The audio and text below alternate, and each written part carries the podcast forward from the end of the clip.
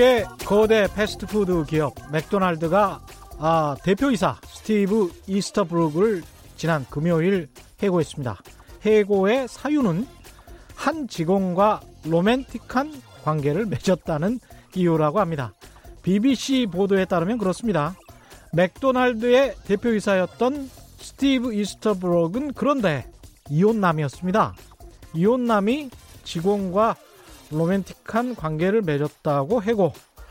이스터브록은 1993년 어, 런던 맥도날드 매니저로 취직한 뒤 2015년 대표이사에 오른 인물입니다. 전 세계 맥도날드 대표이사입니다.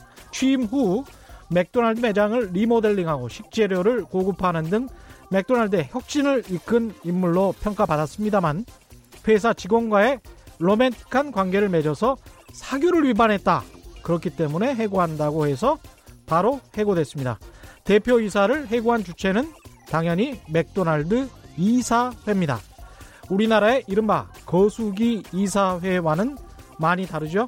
이런 식이라면 우리나라에서 대기업 대표이사를 맡고 있는 재벌 2, 3세들은 우르르 해고당하지 않을까 싶습니다. 이사회가 사규에 따라서 대표이사를 해고하고 대표이사는 자신의 잘못을 인정하면서 깨끗이 물러나고 회사는 매우 정상적으로 돌아가고 이게 주식회사 자본주의죠.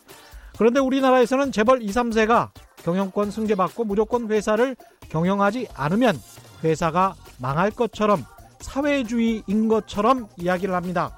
어느 쪽이 과연 정통 자본주의일까요?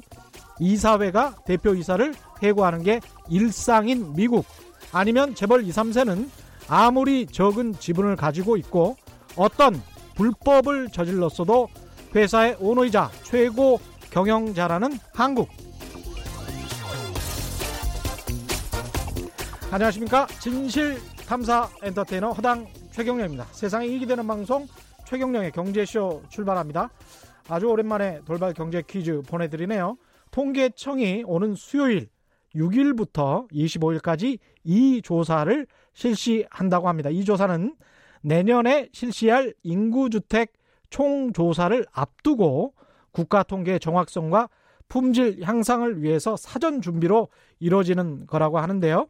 조사원들이 현장 조사를 통해 전국의 모든 거처, 즉 빈집을 포함한 주택가 농림허가를 파악한다고 합니다. 이것은 무엇인지 1.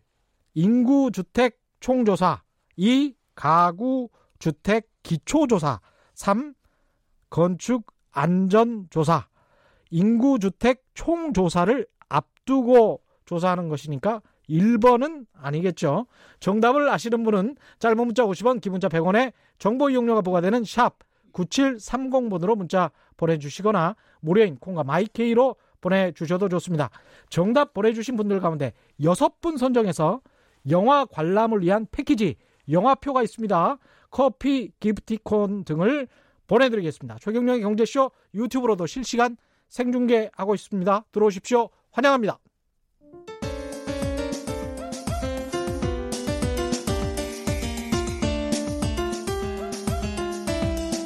어려운 경제 이슈를 친절하게 풀어드립니다.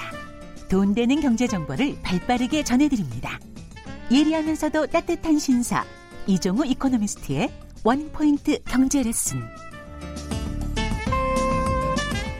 네, 국내외 경제 흐름을 분석하고 실질적인 투자 정보도 전해드리는 원포인트 경제 레슨. 오늘도 이종우 이코노미스트 나오셨습니다. 안녕하십니까? 예, 안녕하세요. 호를 네. 하나 지으셨네요. 허당, 허당 최경영 선생. 사실 이게 그런 의미도 비운 빈집이라는 의미도 있거든요. 예. 근데 7FR40XS17님 아주 복잡한 어, 닉네임을 가지신 분인데요. 허당 선생 오늘도 수고하세요. 비우는 집처럼 마음도 비우고 정의롭고 공정하게 정말 감사합니다. 빈집입니다. 허당. 실제로 좀 약간 제가 허당스럽기도 합니다. 예. 오늘은 예. 어, 떤 주제를 예, 가지고 오늘은 예. 경제 이슈 두 개 하고 예. 그다음에 주제 하나 이렇게 선정을 했는데요. 예. 경제 이슈 하나는 지난달 31일 날 음. 국토부에서 수도권 광역교통망 확대 방안을 발표했습니다. 예. 그래서 이 부분의 내용하고 그다음에 또 이게 과연 이제 어떻게 실현될 수 있을 것인가 그렇죠. 하는 부분들에 대해서 한번 알아보고요. 또 예. 하나는 미국 주식시장이 사상 최고치를 경신을 했습니다. 아. 오늘 예. 우리나라 예. 주식시장이 30포인트 정도 상승을 했거든요. 그랬군요. 30포인트 예. 상승한 가장 큰 동력 중에 하나가 음. 미국 주식시장이 사상 최고치를 기록을 했기 때문에 어, 우리가 지금 2130이군요. 오늘 예, 예. 2100을 뚫고 2100을 뚫고 2100을 뚫자마자 30포인트가 한꺼번에 상승을 1.43% 올랐습니다. 예. 예. 그래서 이 부분도 한번 살펴보고 어, 이렇게 좋습니다. 이제 하도록 하겠습니다. 예. 수도권 광역 교통망 확대 방안 예. 지난주 목요일에 나왔는데 예, 어떤 내용인가요? 예. 일단 목표를 뭘로 정했냐면요. 예. 3개의 30으로 정했습니다. 하나는 뭐냐면 음.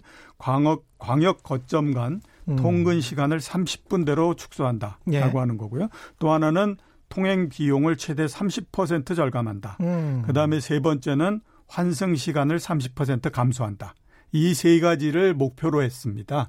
그래서 네. 요게 이제 그 달성이 되면 음. 일산에서부터 서울역까지 지금 85분 걸리거든요. 네. 이걸 30분 내에 끊는 거를 지금 목표로 하고 있고요. 이게 언젠가부터 경영학이 행정학으로 들어가면서 말이죠. 예. 레토릭은 굉장히 좋아졌어요. 예, 그렇죠. 세계 30 30을 정했다. 뭐 예, 747, 예. 뭐 예, 이런 예. 이런 거랑 또 비슷하게 보이기도 예, 하고. 그렇죠. 예. 그, 그 뭔가 숫자가 이렇게 겹쳐서 오게 예. 되면 사람들한테 그 확실하잖아요. 그 확실하게 각인이 되니까 그런 부분들이 되기만 하면 굉장히 좋겠습니다. 그렇죠. 또 하나는 이제 송도에서부터 여의도까지 지금 79분 정도 걸리거든요. 이걸 38분 내로 끊겠다라고 아. 하는 겁니다. 일산에서 서울역까지 85분을 30분으로 단축하게 되면 굉장히 큰 건데요. 그렇죠. 제가 옛날에 일산 제일 처음에 입주할 때 일산에서 살았거든요. 예.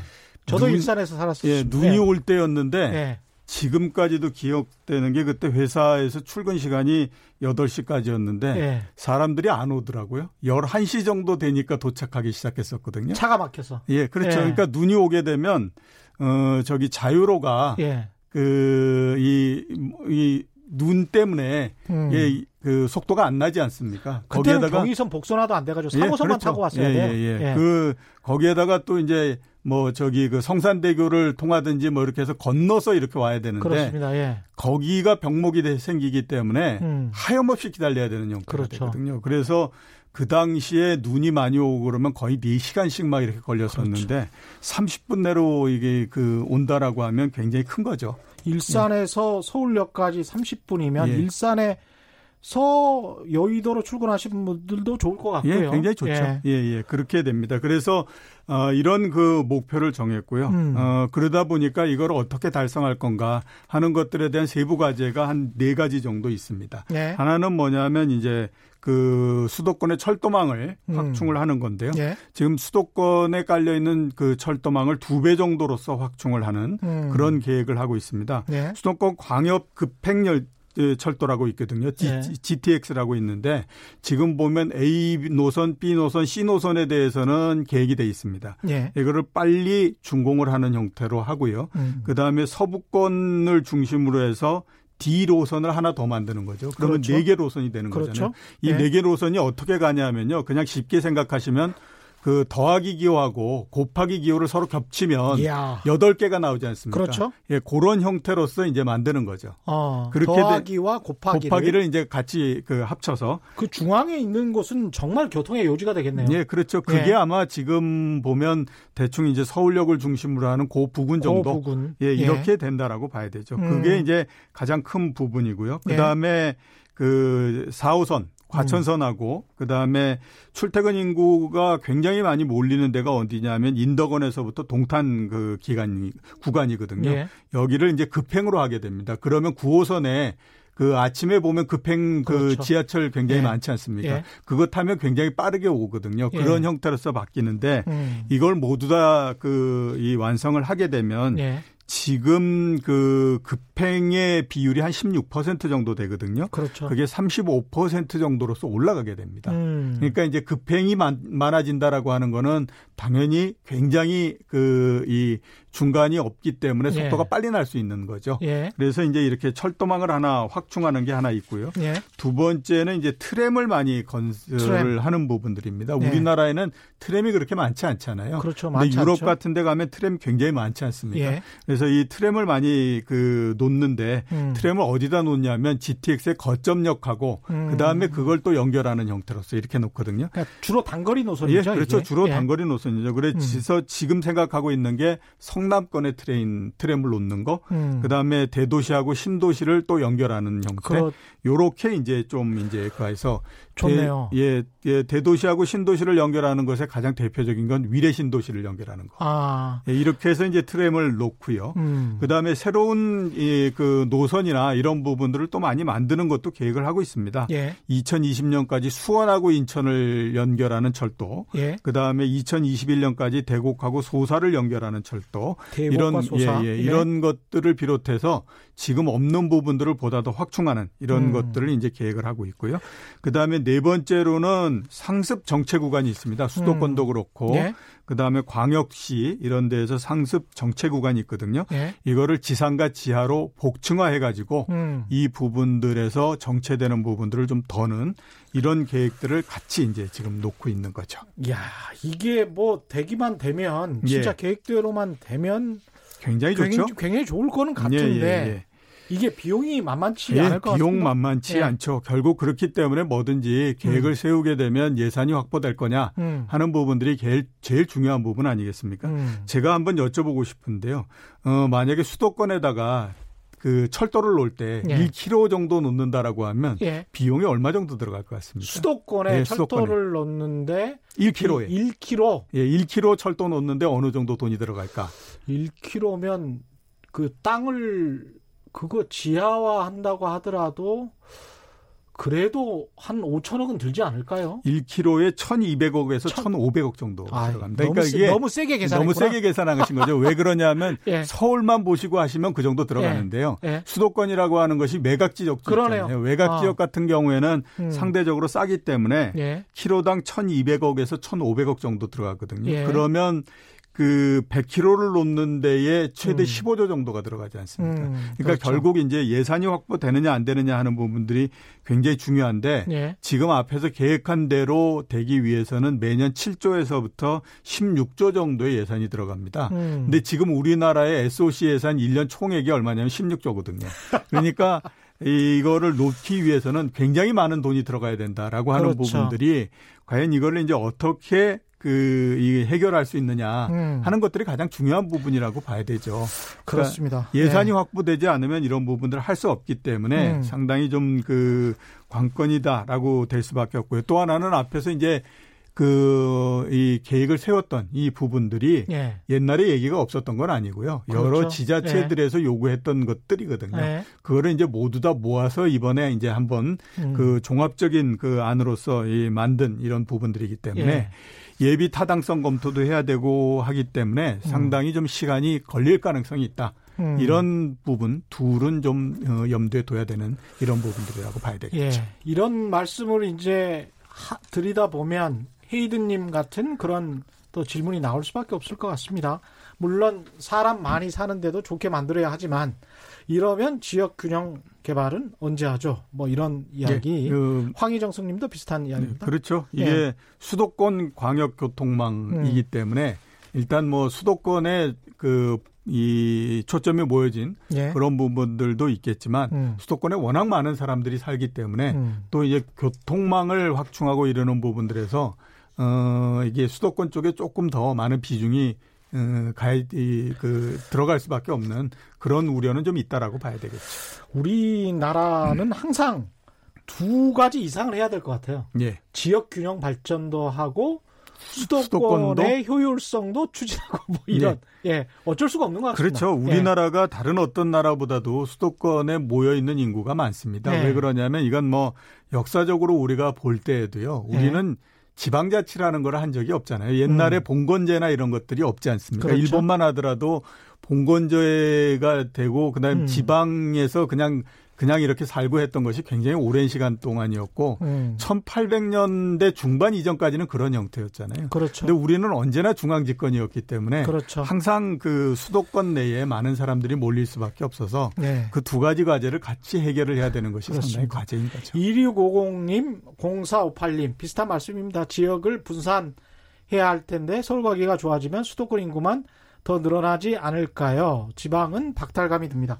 항상 제기됐던 수십 년 동안 산업화와 도시화를 통해서 이런 문제가 쌓여서 예. 구조적으로 됐기 때문에 이거를 지금 와서 당장의 지역을 지역에만 집중 투자하자. 그렇게 되면 이제 당연히 효율성이 또 떨어질 것이고요. 예, 그렇죠. 예. 예. 그런 저런 측면이 있을 것 같습니다. 그리고 제가 또 한 가지 여쭤보고 싶은 거는 또 말씀드리고 싶은 거는 이런 거예요. 지하철이든 어디든 간에 비시 분석, 비용 편익 분석을 할 때 예.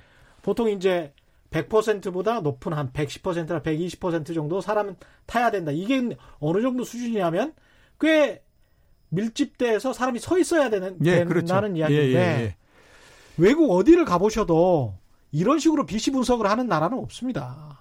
그러니까 우리가 선진국이 됐다는 거는 좀 대중교통을 타면서도 아니 대중교통 타는 사람이 자가용 타는 것처럼 좀 쾌적하게 타, 타면 안 됩니까? 네, 그렇죠. 대중교통 타는 사람들은 왜 짐짝에 실리는 것처럼 그런 식으로 실려야 되고 예. 그게 마치 서양 사람들이 조크를 할 때 말이죠. 농담을 할 때 야 한국이나 일본 가봐 그러면 거기 통조림 그 고등어 통조림처럼 빽빽하게 예. 숨도 못 쉬게 푸시맨이라고 하죠. 예. 뒤, 뒤에서 밀어서 그게 해외 토픽이 되고 말이죠. 그게 언제까지 그런 식으로 살아야 하는 건지 예. 대도시에 있는 사람들은 예.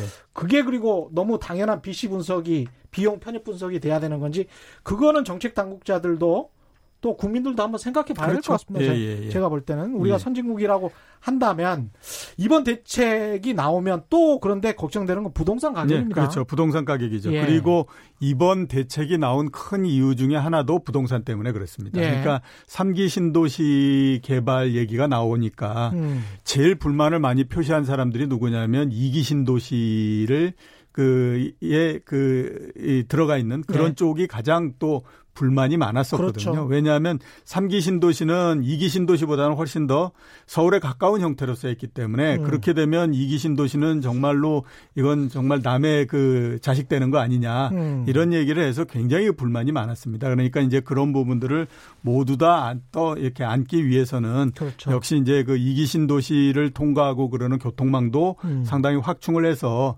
그 근접할 수 있는 그이이 방법을 보다 더 많이 만들어야 되는 그런 예. 그 과제가 있었기 때문에 그런데요. 음. 이거를 하면 과연 부동산이 어떻게 될 거냐 한번 생각을 해보게 되면요. 예. 당장 부동산 경기를 진정시키거나 그러기는 좀 쉽지는 않습니다. 이게 음. 왜냐하면 굉장히 오랜 시간이 걸리는 과제이거든요. 예. 그러니까 그 효과를 단기적으로 일단 보기는 어렵고요. 그러니까 예. 뭐 수도권 광역 그 급행 철도 이런 만든다고 하더라도요. 예. 자 지금서부터 한번 우리가 따져보면 이게 그 에, 국회에서 예산 통과돼야 되죠. 그거 음. 가지고 땅 사야 되죠. 거기에서 이제 개발을 해야 되죠. 예. 뭐 이렇게 하다 보면 시간 굉장히 많이 걸리잖아요. 그렇죠. 그러니까 이제 당장에 있을 수 있는 부분들은 음. 아닌 것 같기 때문에 음. 그 부분들에서는 좀 시간이 많이 걸릴 수밖에 없다. 그렇습니다. 에, 그런데 전체적으로 보게 되면 아무튼 어 그 생활이나 이런 부분들이 모두 다 만들어지게 되면 편익이나 그렇죠. 이런 것들은 좀 좋아진다라는 걸 쪽으로서 인식을 하시면 되지 않나 싶습니다. 뭐 좋아져야지 뭐 어떻게 네, 하겠습니까? 그렇죠. 그렇다고 그 저기 예. 동경 봤을 때 예, 동경에 예. 가면 왜 그런 얘기 많이 하지 않습니까? 동경에 지하철을 제대로 갈아타고 하려면 5일 정도 지나야 된다. 음. 그런 얘기 많이 하지 않습니까? 정말 복잡하게 예, 진짜 복잡하죠. 예. 우리가 제가 생각했을 때 아마 이 그 광역교통망, 수도권 광역교통망 이 부분이 모두 다 완성이 되면 예. 우리도 그렇게 복잡해지는 형태가 될 거예요. 거의 그렇게 될 것 같습니다. 예. 운영 주체도 동경은 굉장히 많이 다르더라고요. 네, 다르죠. 사그 기업이 하는데 굉장히 많고요. 사기업이 하는 것도 예, 굉장히 예. 많고. 그렇기 때문에 예. 굉장히 또 비싸고 그렇죠. 근데 예. 우리는 그래도 교통망이나 이런 것들은 거의 정부가 주도해서 까는 형태가 되기 때문에 음. 그 특별히 이렇게 한다고 해서 가격이 굉장히 많이 올라가거나 그런 일은 아마 없을 겁니다. 맞습니다. 그러니까 다른 노선, 다른 회사에서 운영하는 다른 노선은 돈을 따로 내야 된다 할지 뭐 이러, 이렇게 돼 있더라고 동경은. 예, 그렇죠. 예. 예. 그런 측면은 우리가 역시 대중교통은 참 좋아요. 예. 오늘 주제 아 미국 시장 이야기를 좀 해야 되나요? 예. 예. 미국 주식 시장 이야기 해봐야 되죠? 예. 예. 사상 최고치였습니까? 예. 지난주에 3대 지수 모두 다가 사상 최고치를 경신했습니다. 그러니까 예. 나스닥 그 사상 최고치 경신했고요. 음. 다우지수 그랬고 S&P 500 그랬고 이렇게 해서 사상 최고치를 모두 갱신을 했는데요. 음. 올 들어서 세 번째입니다. 어그 좋겠습니다, 미국. 네, 굉장히 좋겠죠. 그 이렇게 그 어, 사상 최고치를 경신한 직접적인 원인을 보게 되면 크게 세 가지 정도를 우리가 꼽을 수가 있습니다. 하나는 뭐냐면 미국을 포함한 선진국들이 금리 인하를 계속하고 있는 네. 부분들입니다. 네. 그 지금이 금융 완화의 세 번째 국면이다라고 볼 수가 있거든요. 네. 첫 번째 국면이 2009년도서부터 시작해서 한 1년 정도 지났었고요. 네. 그다음에 2차 그 금융 완화가 2011년서부터 해서 한 음. 2년 정도 됐었습니다. 네. 그리고 올해 7월 달서부터 3차 금융 완화를 지금 음. 하고 있는 상태거든요. 네. 그래서 이렇게 금리를 계속해서 인하하고 하는 부분들이 음. 주가를 계속해서 끌어올리는 역할을 하고 있는 거죠. 왜냐하면 네. 지난 10년 동안 미국의 주가가 상당히 상승하는 것들은 항상 금리를 내리고 했던 것들이 역할을 많이 했기 때문에 네.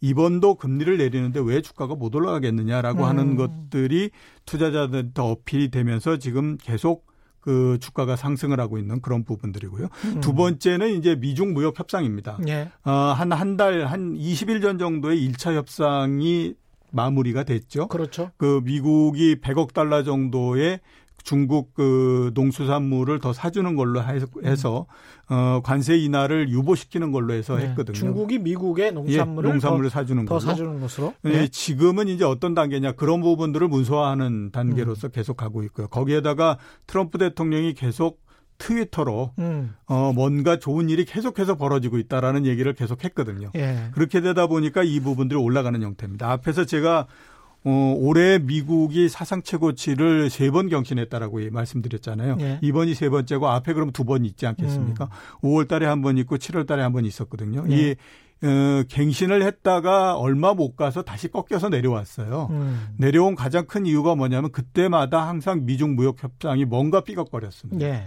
그러니까 그 뭐 어, 중국이 갑자기 어, 어, 우리는 이렇게 못해라고 음. 나간다든지 아니면 미국이 어, 관세를 확실히 확실히 더 올려버렸다든지 이런 걸로 해서 깨지는 형태가 됐었거든요. 예. 근데 이번 같은 경우에는 그런 위험이 상대적으로 없다가 보니까 주가가 또 올라가는 그런 음. 형태를 보이고 있습니다. 세 번째가 기업 이익인데요. 우리나라 네. 기업 이익이 아니라 미국의 기업 네. 이익입니다. 미국도 지금 3분기 실적을 계속해서 발표하고 있는데 75% 정도 되는 기업들이 원래 예상했던 것보다는 더 많은 이익을 지금 발표하고 있어요. 예, 그렇게 되니까 예. 이익도 좋고 금리도 내리고 음. 그다음에 재료 부분에서 미중 무역 협상 아, 뭐 잘 나가는 것 같고 이렇게 음. 되니까 계속해서 지금 주가가 상승을 하고 있는 거죠. 못 나갈 이유가 없네요. 예. 우리만 좀 약간 동떨어진 채 움직이고 있다고 해도 봐야 그렇게 말해도 되겠네요. 독일도 지금 예. 괜찮은 예. 편이죠. 예, 그 다른 나라들도 예. 미국을 제한 다른 나라들도 음. 주가가 괜찮은 상태입니다. 음. 독일도 거의 사상 최고치 부근까지 올라왔고요. 네. 그다음에 유럽 전체 지수도 음. 2007년도에 사상 최고치를 기록을 했거든요. 네. 그리고 떨어진 다음에 계속해서 올라오기는 했지만 아직 그 지수를 넘지는 못했습니다. 음. 근데 이번 같은 경우에 보면 2007년도 고점 부근에 지금 접근해 가고 있는 상태거든요. 예. 그것만 넘게 되면 사상 최고치가 됩니다. 그래서 음. 선진국 모두 다의 주가가 상당히 지금 상승을 하고 있는 상태고요. 예. 이머징 마켓도 음. 대만 주식 시장이 2000년 이후에 최고치를 지금 계속해서 갱신을 하고 있고요. 대만은 왜 이렇습니까? 대만이 상대적으로 이제 안정돼 있는 형태이죠. 그러니까 아무래도 홍, 중국이 예, 계속 예, 그렇죠. 예. 그러니까 이제 홍콩 같은 경우에도 원래 따지면 주식시장이 좋을 뻔했는데 예. 홍콩 사태가 지금 음. 워낙 그 급박하게 돌아가고 있는 거기 때문에 예. 그래서 이제 별로 안 좋은 형태이고요. 음. 어 원래 이게 아시아에 특히 중화권에 있는 주식시장은 중국의 영향을 굉장히 많이 받거든요. 그런데 대만은 또 그하고는 상대적으로 떨어져 있는 형태가 되다 보니까 예. 대만 주식시장이 최근에 상당히 좋은 형태입니다. 그 대만의 반도체가 특히 이제 중국이 반도체로 굴기를 한다라고 하면서 대만 네. 반도체에 관한 관심이 많아지고 예, 있는 그렇죠. 것 같더라고요. TSMC나 예. 이런 데에 예. 그 기술을 들여온다고 하더라도 그쪽에서 들어가야 그렇죠. 되니까 예. 그런 면에서 상당히 좋은 형태이고요. 어차피 본인들은 같은 민족이니까. 예, 그렇죠. 그 다음에 이제 브라질을 포함한 중남미 국가들의 음. 주식 시장도 사상 최고치를 기록을 하고 있습니다. 그래서 음. 그 다른 나라들도 사상 최고치를 굉장히 갱신하고 있는데 우리나라는 조금 좀 그 안 되네요. 예. 어 그래도 다행히 오늘은 2,100 포인트를 넘어서 예. 그 전고점은 넘는 형태가 됐었는데 음. 아직까지는 뭐 어, 미국이나 이런 시장에 비해서는 그렇죠. 상당히 좀 떨어집니다. 특히 예. 어, 그좀 음, 특색 있다라고 음. 생각되는 부분들, 우울하지만 특색 있다 생각되는 부분들은 예. 미국 시장은 아까, 아까 말씀드렸던 것처럼 올해 그 세 번의 고점. 음. 그러니까 결국 고점이 세 번 됐다라고 하는 거는 예. 세번 모두다가 조금씩은 더 올라갔다라고 그렇죠. 하는 얘기잖아요. 예. 그 기간 동안에 우리나라는 어쨌냐 미국 시장이 올라갈 때 고점을 치기는 했는데 음. 그 고점이 계속해서 내려오는 형태였습니다. 음. 그러니까 5월 달에 미국 시장이 고점을 칠 때 우리나라 종합주가 지수가 얼마였냐면 고점이 2233이었습니다. 예. 7월 달에 고점을 칠 때는 2134로서 한 100포인트 정도 떨어졌고요. 음. 이번 같은 경우가 이제 그 아직까지는 2130 요 부분을 못 넘은 그 상태니까 예. 계속해서 내려오고 있는 상태이거든요. 음. 그래서 우리는 상대적으로 상당히 좀 약한 그 상태인데 예. 왜 이럴까라고 생각해 보면요. 음. 내부적인 요인이 큰데 음. 가장 큰 부분들은 기업 실적이 계속해서 줄어들기 때문이죠. 예. 그래서 올해의 우리나라 주식 그 저 상장사들의 기업 이익이 작년에 비해서 현재까지 한 30% 정도 줄어들었거든요. 음. 그래서 그 영향을 굉장히 많이 받는다라는 네. 생각이 듭니다. 30% 정도 줄어들었다. 예, 그렇죠. 그 주식과 관련해서 여러 가지 재밌는 질문들이 많이 들어오고 있는데요. 예. 이수연 님은 제가 산 여행 주식이 갑자기 뛰고 있는데 무슨 일인가 하고 봤더니 우리나라 대통령과 일본 총리가 같이 웃으며 앉아 있는 기사가 떠서 그런 것 같습니다. 한 11분 정도 담화를 했다, 아, 예. 대화를 했다라고 하죠. 역시 정치와 경제는 따로 볼 수 없네요. 이수연님이 이런 말씀하셨고요. 예. YK님은 중국 물건, 중국이 물건을 엄청 잘 만듭니다. 온 세계에 비싼 물건들도 중국산이 많습니다. 유럽도 생필품은 거의 중국산, OEM 아니어도 자기 브랜드로도 충분히 발주할 수 있습니다. 한국 진짜 어렵습니다. 네. 어려운 상황이라 말씀하셨고 예. 김준호님은 우리나라는 언제쯤 주식 좋아질까요? 이 말씀 곧 있으면 드릴 거고요. 예. 더수연님은 미국 증시는 지금 트럼프 압박으로 금리 인하를 했으니까요. 이미 그렇죠. 고점이지만 억지로 끌어올린 거라 예. 나중에 어느 순간 버블이 꺼지면 큰 위험이 올 수 있다라는 말도 있던데 예. 뭐 이런 말씀하셨어요. 자, 우선 이제 미국 시장 그 갑자기 꺼지고 뭐 이런 부분들에 대해서 한번 말씀을 드리 드려야 될것 예. 같은데요.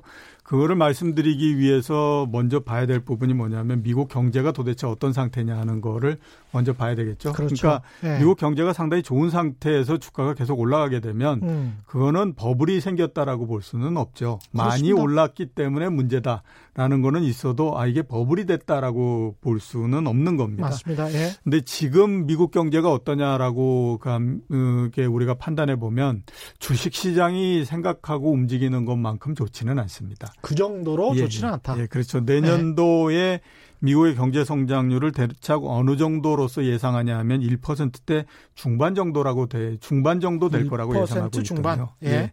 1%대 중반 정도면 최근 2, 3년에서 봤을 때는 가장 상당히 낮은 수준입니다. 예. 그리고 점차적으로 계속해서 내려오는 형태가 된다라고 음. 일단 볼 수 있거든요. 예. 그리고 세부적인 경제 지표를 보더라도 소비를 제외하고는 다른 부분들이 별로 그렇게 좋지는 않습니다. 특히 음. 이제 제조업이나 이런 부분들도 별로 그렇게 좋은 상태는 아니다라고 예. 볼수 있거든요. 그래서 경제 지표 이런 부분들이 전체적으로 그 좋거나 이러지는 않는데요. 이게 문제는 뭐냐면 앞에서 말씀드렸던 것처럼 이제 금리 인하 이 부분들이 어, 시장을 끌고 가는 역할을 한다라고 음. 말씀을 드렸는데요. 예. 이번까지 7월 어, 그다음에 9월 어 그다음에 또 10월 이렇게 해서 이제 금리를 내렸는데요. 총 세 번 내렸거든요. 예. 연속으로. 예. 제일 처음에 금리를 내릴 때 어떤 얘기를 했냐면 연준에서 이거는 보험성 인하다라는 음. 얘기를 했어요. 예. 그리고 어, 이제 세 번을 내렸는데 과거에 보면 보험성 인하 때는 세 번 정도 인하라는 것이 거의 일반적입니다. 네. 그리고 이제 이번에 세 번 내렸기 때문에 음. 아마 추가적인 금리 인하는 없을 거다라고 생각을 한, 그, 하고 네. 있거든요. 그러면 이렇게 볼 수 있지 않습니까? 그, 그 경제도 별로 안 좋고 음. 앞으로 금리도 내리지 않을 건데 왜 주가를 올라가? 네. 이렇게 하는데 주가가 올라갈 때는 항상 세상 모든 것들을 좋은 쪽으로 다 해석을 합니다. 그렇죠. 예, 그러니까 지금 이제 주가가 올라가기 때문에 예. 어떤 얘기를 하냐면요. 예. 그래 추가적으로 금리를 안 하, 인하를 안 하겠지만 음. 지금 미국 경제는 금리 인하를 안 해도 될 정도로 굉장히 좋아. 음. 이렇게 이제 해석을 하고 있는 거죠. 예. 그렇기 때문에 일정하게 어느 정도의 약간의 버블은 만들어지고 있다라는 음. 판단을 해볼 수밖에 없습니다. 그렇죠. 근데 이 버블이 아. 정말로 2000년도에 IT 버블에서 만들어졌던 것처럼 엄청난 규모의 버블이 만들어졌느냐. 음. 그래서 정말 잘못되면 확 꺼져버리는 형태냐. 음. 그 정도는 아니다라는 생각이 듭니다. 그렇기 음. 때문에 이제 그 부분들은 그 미국 시장에서 갑자기 버블이 꺼진다거나 이럴 가능성은 별로 없다라는 네. 생각이 좀 들고요. 네. 두 번째 이제 말씀드릴 부분들은 우리나라 주식 시장은 과연 그러면 앞으로 어떻게 될 거냐 그렇죠. 하는 부분들입니다. 네. 그 부분에서 봤을 때는 조금 좀 미국보다는 희망적이다라고 볼 수가 음. 있는 게요. 그 반도체 이런 부분들이 바닥을 치고 올라간다라고 네. 하는 것들이 이미 많은 사람들의 공인을 받고 있는 상태입니다. 그렇죠. 그러니까 예. KDI 같은 데서도 올해 2월 달에 반도체 경기는 바닥이었던 것 같다라는 음. 얘기를 하고 있고요. 음. 시장에서 원래 그 삼성전자가 제일 많은 이익을 냈을 때가 47조 정도의 이익을 냈었거든요. 예. 영업이익이.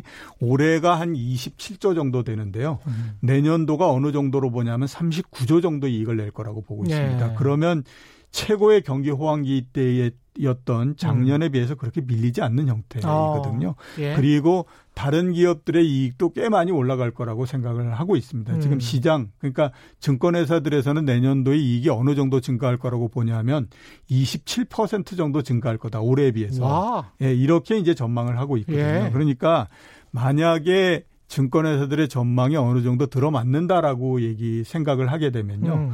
그 지금 주가가 올라가고 하는 부분들이 음. 전혀 설명이 안 된다라고 볼 수는 없는 거죠. 그리고 그러네요. 주가가 네. 2천 부근에서 바닥을 쳤다라고 하는 것도 음. 어느 정도는 설명이 되는 부분이기 때문에 음. 만약에 이런 부분들이 어느 정도 어 들어맞는다라고 생각하게 되면 음. 어 앞으로 우리나라 주식 시장이 조금씩 계속해서 상승할 수 있는 그런 여력은 충분히 갖고 있다. 이렇게 그렇죠. 이제 우리가 볼 수가 있는 거죠. 사랑이 님은 미국 회사채 부실 일은 걱정할 필요가 없을까요? 이런 네. 말씀하셨는데. 그러니까 뭐 회사채가 여러 가지가 있습니다. 예. 그러니까 우리가 어, 아주 나쁘다라고 하는 정커본드 이런 예. 부분들도 있고요. 예. 그에 비해서 또 미국도 좋은 기업들이 있잖아요. 그렇죠. A급 회사채 예. 이런 것들도 음. 있고 A급 회사채나 이런 것들은 크게 문제가 생길 거는 없고요. 음. 대신에 이제 정급본드가 문제가 생기느냐 안 생기느냐 하는 것들의 문제 예. 부분이거든요. 물론 제가 생각했을 때에 지금 채권 시장에서도 굉장히 많은 버블이 만들어져 있는 것이 사실이기 때문에요. 음. 어, 문제가 생긴다라고 하면 회사채, 특히 등급이 굉장히 낮은 회사채, 이런 부분들에서는 문제가 생길 가능성이 있습니다. 근데 어, 이런 부분들이 문제가 생기는 부분들이 미국 경제 전체에 얼마나 영향을 줄 그렇죠. 거냐 하는 부분들의 문제인데 예. 이게 이제 그렇게 되면 우리가 항상 떠올려서 생각하는 게 이전에 어, 금융위기를 냈던 서브프라임 모기지가 음. 굉장히 이게 이, 떠오르죠. 그렇죠. 근데 그때에 한번 부실한 그 채권 때문에 문제가 음. 굉장히 많이 생겼기 때문에 음. 그리고 아직 10년 정도밖에 안 지났잖아요. 그렇죠. 그래서 아마 저 미국의 정크펀드인 회사채가 부실이 생겨서 음. 미국 경제 전체에 영향을 주고 이러는 것들은 그렇게 크지는 않을 거라고 생각이 됩니다. 예. 오늘 또 다른 주제로 넘어가야 될 것 같습니다. 예. 소비에 소비입니다. 대한 문제네요. 예. 우리나라 소비 특히 그 부분들에 대해서 말씀을 드리고 싶은데요. 네. 왜 우리나라 소비에 대해서 말씀을 드리냐 하면요. 음. 우리나라 경제를 각 부문별로 봤을 때에 가장 부진한 부분이 어디냐 하면 소비 부분입니다. 네. 어, 지난 10년 전 정도서부터 소비 증가율이 성장률에 못 미치는 형태입니다. 과거에는 음. 소비 증가율이 성장률보다도 훨씬 더 높은 형태였었거든요. 네. 그런데 최근에 이제 계속해서 그거에 못 미치는 형태가 되고 있기 때문에 네. 결국 소비의 부진이 지금 장기화되고 있어서 음. 우리나라 경제가 돌아서기 위해서도 소비가 증가해야만 되는 거거든요. 그렇죠. 그래서 왜 소비가 이렇게 나쁘고 음. 앞으로 어떻게 될 건가 하는 부분들을 한번 봐야 되기 때문에 예. 그 부분에 대해서 말씀드리도록 이유를 좀 자세히 설명하시기 예. 전에 소비 촉진을 위해서라도 영화 티켓이 어떻게든 나가야 되니까요. 저희도 예. 오늘 돌발 경제 퀴즈 한 번 더 보내드리면 통계청이 오는 수요일부터 6일부터 25일까지 이 조사를 실시한다는데 이 조사는 조사원들이 현장 조사를 통해 전국의 모든 거처, 즉 빈집을 포함한 주택가, 농림, 어가를 파악해서 국가 통계의 정확성과 품질 향상을 꾀한다고 합니다. 이 조사는 무엇일까요? 1번 인구 주택 총조사. 그런데 이 조사는 내년에 실시할 인구주택 총조사를 앞두고 하는 조사입니다. 1번 아니겠죠. 2번 가구주택 기초조사. 3번 건축 안전조사. 정답 아시는 분은 짧은 문자 50원, 긴 문자 100원에 정보 이용료가 부과되는 샵 9730번으로 문자 보내주시거나 무료인 콩과 마이케이로 보내주십시오. 정답 보내주신 분들 가운데 6분 선정해서 영화 관람 패키지와 커피 기프티콘을 보내드리겠습니다. 예. 문자를 잠깐 봤는데요. 예. 최경영 기자님이 예, 허당기는 없으시다고 하는데. 제, 제가요 가끔 허당기가 있어서 그 잘 보세요. 가끔 나옵니다. 예. 그리고 저희 칭찬도 많이 해주셨습니다. 예.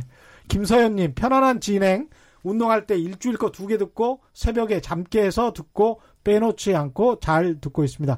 고맙습니다. 그 이거 계속 들으시면요. 저도 네. 사실은 공부가 돼요.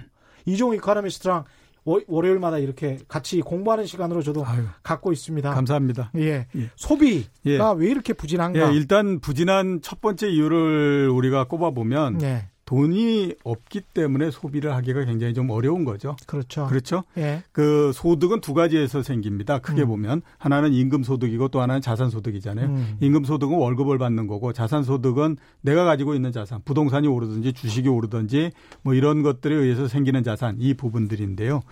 자산 소득이라고 하는 것은 우리나라의 소비에서 그렇게 크게 영향을 주지 않습니다. 그러니까 네. 뭐 부의 효과 이런 얘기들 많이 하는데요. 음. 그건 우리나라에서는 별로 그렇게 검증된 건 없고요. 예, 부동산 가격 오르면 뭐 예, 그렇죠. 예, 소비가 예. 오른다. 그 대신에 미국에서는 좀 영향을 주는데 어. 우리나라의 소비를 결정하는 가장 큰 부분은 임금 소득입니다. 역시 그리고 예, 이 예. 부분들은 일본도 마찬가지입니다. 일본처럼 음. 돈을 안 쓴다라고 하는 곳에서도요. 그 임금 소득의 80% 이상은 소비에 그 투입이 아, 되고요. 아, 그렇군요. 예, 그다음에 임금 소득 소득이 오르는 부분들은 거의 대부분 다 소비에 들어가는 것이 일반적입니다. 음. 그렇기 때문에 소비가 늘어나기 위해서는 임금 소득이 늘어나야 되는 그 과제를 갖고 있는 거죠. 근데 우리가 우리나... 보통 뭐 월급 올랐으니까 소고기 먹자 뭐 예, 이런 그렇죠. 거잖아요. 예, 예, 예. 예. 그런데 어, 결국 이제 그 그러면 우리가 우리나라의 임금 소득은 어떻게 되느냐 하는 부분들이 가장 중요한 부분이잖아요. 그렇죠. 2013년 이후 몇 년 동안의 평균적인 실질 임금 상승률을 보면 0.3%입니다. 그러니까 물가 상승률 외에는 거의 임금이 올라가지 않았다라고 보는 게 임금 맞죠. 상승률이 0.3%. 예, 0.3%. 2013년 이후에 예, 예, 그렇습니다. 근데 아 이게 예. 우리가 계속 이렇게 그 예, 실질 임금 상승률이 낮았냐? 그렇지는 않았었거든요. 그렇지는 않죠. 그러니까 외환위기 이후에서부터 시작해서 2000년 정도 될 때까지는 외환위기 이전까지는 음. 6.2%씩 올라갔습니다. 97년 이전까지 예, 예. 예. 6.2%씩 올라갔기 때문에 그 당시에는 어떻게 생각하면 계속해서 이제 임금이 높아지는 형태였다라고 그렇죠. 봐야 되죠. 예. 그 다음에 이제 외환위기가 지나고 난 다음에 2001년도서부터 2005년도까지는 4.4% 정도였었어요. 아, 그때도 꽤 그때도 꽤 됐었죠. 예. 그리고 2006년도서부터 2010년도까지는 1.7%였고요. 야, 지금이 0.3%인 거죠. 계속 낮아지는 그러니까 계속 낮아지는 형태가 된 거죠. 네. 이렇게 임금 상승률이 계속 낮아지다가 보니까 어떤 음. 일이 계속해서 발생했냐면 네. 버는 것이 적기 때문에 네. 쓰는 것이 잘 안 되는 형태가 돼버린 형태가 된 거죠. 그러면서 결국 내수를 압박을 하는 형태가 됐고요. 음. 내수를 압박하다 보니까 이 부분들이 시간이 굉장히 많이 지나면서 경제 전체를 압박을 해버리는 형태가 돼버린 형태가 된 거죠. 그렇, 예. 그렇죠. 그래서 이렇게 저 그 소비 부진의 가장 큰 부분들은 결국 소득이 크게 증가하지 못했기 때문이다. 이렇게 음. 이제 볼 수가 있는 겁니다. 그게 어떻게 생각해 보면 그동안에 한국 언론도 참 문제가 있었던 게 예. 이재용 씨나 이건희 씨 뭐 배당 소득 받아가는 때는 아무 이야기 안 하다가 그렇죠. 뭐 남들이 고소득자가 뭐 1억 원에서 1억 2천만 원 받아가면 너무 많이 받아가는 거 아니냐. 예. 그래서 동료들 바지가랑이 잡는 거는 굉장히 잘한단 말이죠. 예, 그렇죠. 그러면서 이제 귀족 노동자, 뭐 귀족 노조 이런 이야기를 많이 하는데 예.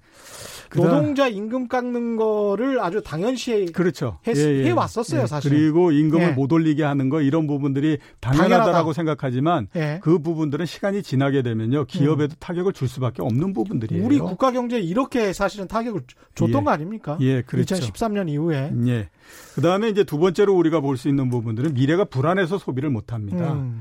우리나라의 자영업자 비중이 전체 취업자 중에서 몇 퍼센트 정도 되냐면요. 예. 28.2%입니다. 예.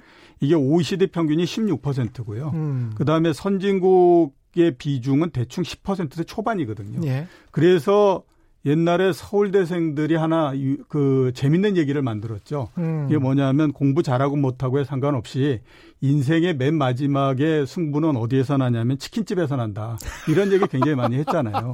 그 치킨집에서 다 치킨집으로 예, 예. 귀, 귀결된다. 어차피 28.2%는 예. 그러니까 그 자영업자 그 정도 된다라고 하는 거는 많은 사람들이 결국 회사를 그만두고 난 다음에 자영업자로 가서 그 자영업자의 맨 마지막에서 치킨집에서 누가 승리하느냐를 가지고 결정이 난다. 이런 얘기를 많이 하지 않습니까? 치킨집에서 승리하시는 분들이 있을까 싶기도 합니다. 뭐 몇 명이 있기는 예. 하지 않겠습니까? 예, 그래서. 그한 것처럼 이렇게 미래가 불안전한 부분들이 있고요. 음. 그다음에 또 우리나라는 특이한 부분들이 뭐냐면 스카이캐슬이죠. 예. 그러니까 사교육비. 예, 교육비가 굉장히 많이 들어가요. 우리가 전체 지출에서 교육비 비중이 7% 정도 되거든요. 어. 근데 이- 예. 미국이나 일본 같은 경우가 2%입니다. 선진국이 2%를 넘는 곳이 거의 없습니다. 한세배 정도 더 예, 그러니까. 우리가 3배 정도 되거든요. 음. 그러면 자, 앞에서 제가 말씀드렸던 것까지를 우리가 결합해서 한번 생각해 보면 음. 버는 거 적어지죠. 예. 대신에 교육비나 이런 걸로 해서 남들보다 더 많이 나가야 되잖아요. 그렇죠. 거기에다가 미래가 불안전하니까 쓸 수가 없잖아요. 예. 이렇게 되다 보니까 이 부분들이 모두 다 거의 서로 엮여가지고 음. 그 소비가 굉장히 많이 줄어들어 버리는 그런 형태가 돼버린 거죠. 이 사교육비 부담 그다음에 또 주거비 부담만 조금만 낮출 수 있어도 다른 소비들은 굉장히 많이 늘어날 예, 것 굉장히 같아요. 많이 늘어날 수 있는 거죠. 그런데 예. 그 부분이 조정이 안 되다 보니까 음. 뭐 굉장히 어려운 형태가 돼버리는 거죠. 예. 거기에다가 또 하나 우리가 봐야 될 부분들은요. 이건 뭐 세계적인 현상이다라고 볼 수가 있는데 음. 부의 편중의 현상이 계속되는 양극화. 예, 양극화 이 부분들이 이제 문제가 상당히 많이 생기는 부분들인데 소비에도 안 좋은 영향을 예, 준다. 그렇죠. 자, 이렇게 한번 볼 수 있습니다. 배당과 그 다음에 이자 소득 이 음. 부분들을 한번 볼 필요가 있는데 우리나라에서 전체 배당액이 연간 얼마냐면 19조 5,600억 정도 됩니다. 예. 1%의 사람, 음. 배당을 받는 사람들의 1% 예. 그리고 나머지는 99%가 되겠죠. 그렇죠. 1%가 몇 명이냐 하면요. 9만 3천 명 정도 되거든요. 9만 3천 명. 예, 이 사람들이 전체 배당금 받는 것에서 몇 포, 어느 정도를 받냐면 음. 13조 5천억 원을 받아서 69%를 받습니다. 야. 그러니까 1%가 배당의 70% 정도를 갖고 가는 거죠. 음. 이렇게 굉장히 편중이 돼 있는 거고요. 예. 그다음에 이제 배당은 그냥 뭐 주식 투자하는 사람들 사이에서 있는 부분들이니까 그렇죠. 어, 편중이 뭐 심하다라고 생각할 수 있는데 이자를 받는 사람들 이자. 예, 은행에다가. 예, 예금. 은행에다가 예. 전체 이자가 얼마냐면 13조 8천억 원 정도가 우리나라에서 전체 이자로 지급이 되거든요. 예. 은행에서.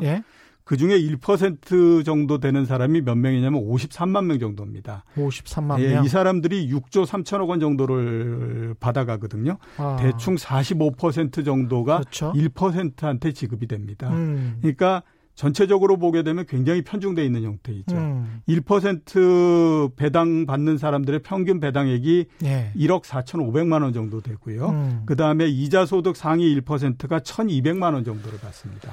그러니까 이렇게 참. 1%가 받는 비중이 굉장히 크게 차지하니까 그렇죠. 이 사람들이 그렇다라고 해서 밥을 10끼를 먹을 수는 없는 거지 않습니까? 그렇죠. 집을 10채를 가지고 있을 수도 없는 거고. 하위 20%의 근로소득이 한 60만 원 정도인 것을 평균 감안하면 상위 1%의 1인당 평균 이자 소득이 연 1212만 원이라는 거는 월한 예. 100만 원 네, 정도라는 100만 원 정도라는 거죠. 예. 하위 20%가 벌어들이는 돈의 한 두 배 정도를 이자 소득, 소득으로 벌고 있다. 네. 이렇게 할 수가 있겠습니다. 그렇죠. 예. 소비 개선을 위해서 우리가 할 수 있는 일 짧게 예. 해 주십시오. 우선은 뭐 안정적인 일자리가 가장 중요하죠. 그렇죠. 그래야 임금 소득이 늘어나니까요. 음. 그다음에 사회 안전망이 확보가 좀 돼야 되지 않겠습니까? 당연합니다. 마지막으로는 아주 기술적인 건데 음. 월 지급식 이렇게 이자 지급 체계를 좀 바꿔줘야 됩니다. 그러면 네. 월급과 똑같은 형태가 되기 때문에 소비가 특히 에, 그러네요. 은퇴자들에서 소비가 이루어질 수 있기 때문에 또- 이런 부분들을 좀 생각을 해야 되는 거죠. 알겠습니다. 오늘 여기까지 들어야 되겠고요. 지금까지 이종우 이카노미스트였습니다. 고맙습니다. 예, 고맙습니다. 예, 하얀새님, 한국은 유난히 임금을 손해라고 아까워한다. 정심도 공제해버리고 시간까지 꺾게 하고 30분 더 시키면 돈안 주고 30분 덜 시키면 깎아버린다라고 말씀하셨습니다. 저희가 준비한 최경영의 경제쇼 여기까지고요. 오늘 돌발 경제 퀴즈 정답은 2번 가구 주택 기초 조사였습니다. 저는 KBS 최경영 기자였고요. 지금까지 세상에 이익이 되는 방송 최경영의 경제쇼였습니다. 고맙습니다.